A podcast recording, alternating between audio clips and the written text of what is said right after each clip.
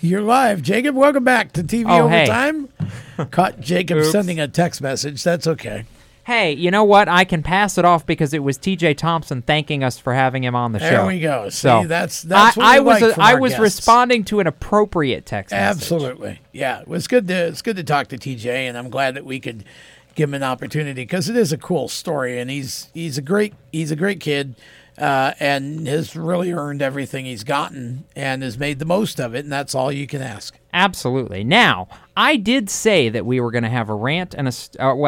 I said we were going to have a rant. Tom said we were going to have a rant and a story during TV Overtime. Do the rant first, if you want. I think it's going to be you ranting as much as me, but the subject of TV Overtime here is the NASCAR Hall of Fame and the recently announced this week changes to the induction process for 2020 or 2021, which states that the class size for the Hall of Fame will be reduced from 5 members going in every year to 3 members going in every year, and furthermore, it will be split into 2 ballots, a modern era ballot and a pioneers ballot, which is those who were whose careers in the sport started more than 60 years ago, so pre-1961 is how they're defining it.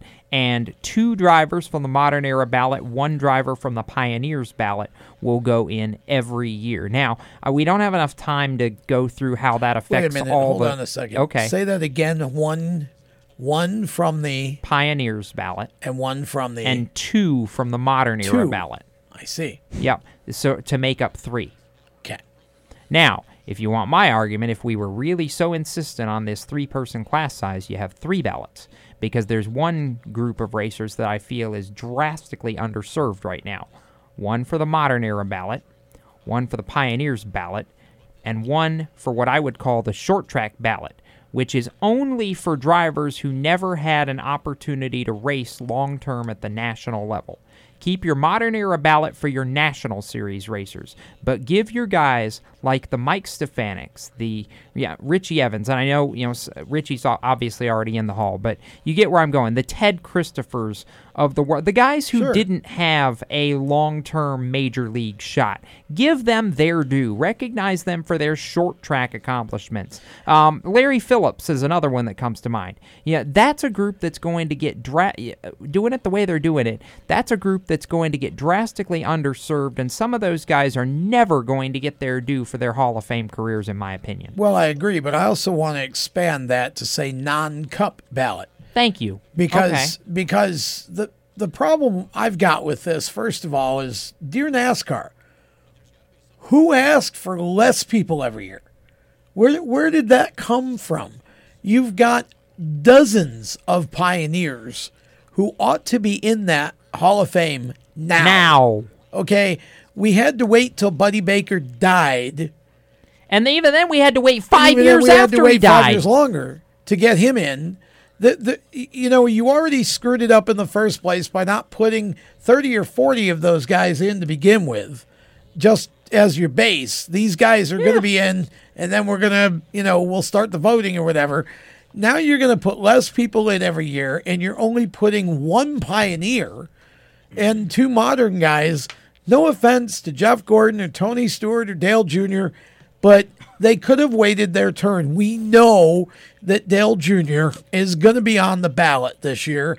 I refuse to believe there's a chance in you-know-what that he doesn't show up on the ballot. If he's on the ballot, he's getting in, because the fan base will explode, or at least his fan base will explode if he doesn't. But it doesn't matter what the fan base thinks. They only get 1 vote. It comes down to the rest of the voting committee and whether they fit. The voting committee doesn't vote based on what the fans want. The voting committee based on what they feel. There's no way that's not going to happen.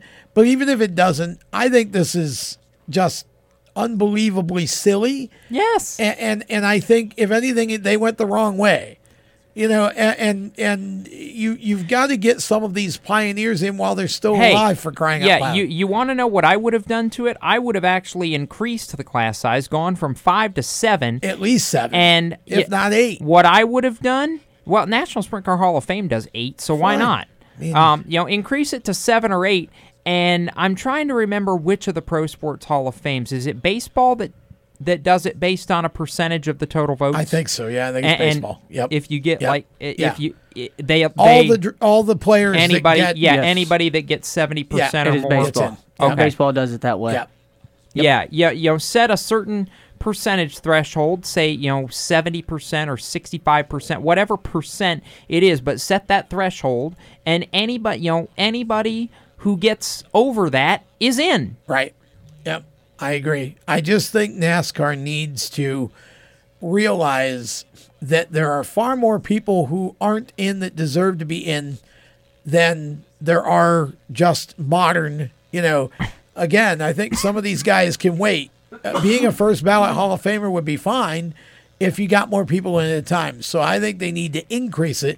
Decreasing it to me just seems counterproductive to the real problem they have, but it just goes to show that when it comes to the Hall of Fame, they're completely out of touch. And as I said at the top of my rant, you don't serve the Truck Series or the Xfinity / Nationwide / There's one Truck Series representative in right now in Ron Hornaday, and there's only one or two Xfinity Series representatives, and there's two modified guys, and that's your oldest series. Jerry Cook and Richie Evans are in. Mike Stefanik isn't even in, and God knows Mike Stefanik should be in by now. Well, should have been in long before now. I agree. I agree 100%. I think I just think this is pointless and silly, and it is. Honestly, you know, we know there are certain people. Jeff Gordon's one of them, and Smokey Unique's another. There are a few others probably like them. They're not getting in the Hall of Fame because of politics. They made too many people mad. They're not getting in, even though they should.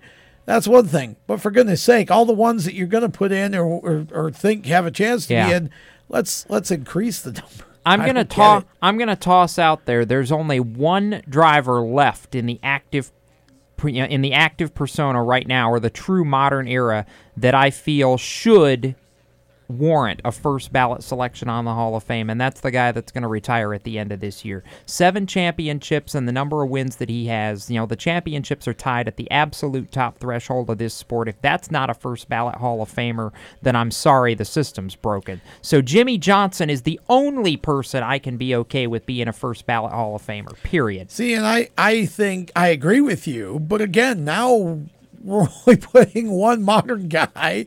And I mean, it's just, I think there are some times when you just, NASCAR goes, we don't need to vote on this. Jimmy Johnson's won 7 titles. Just put him in. Yeah, exactly.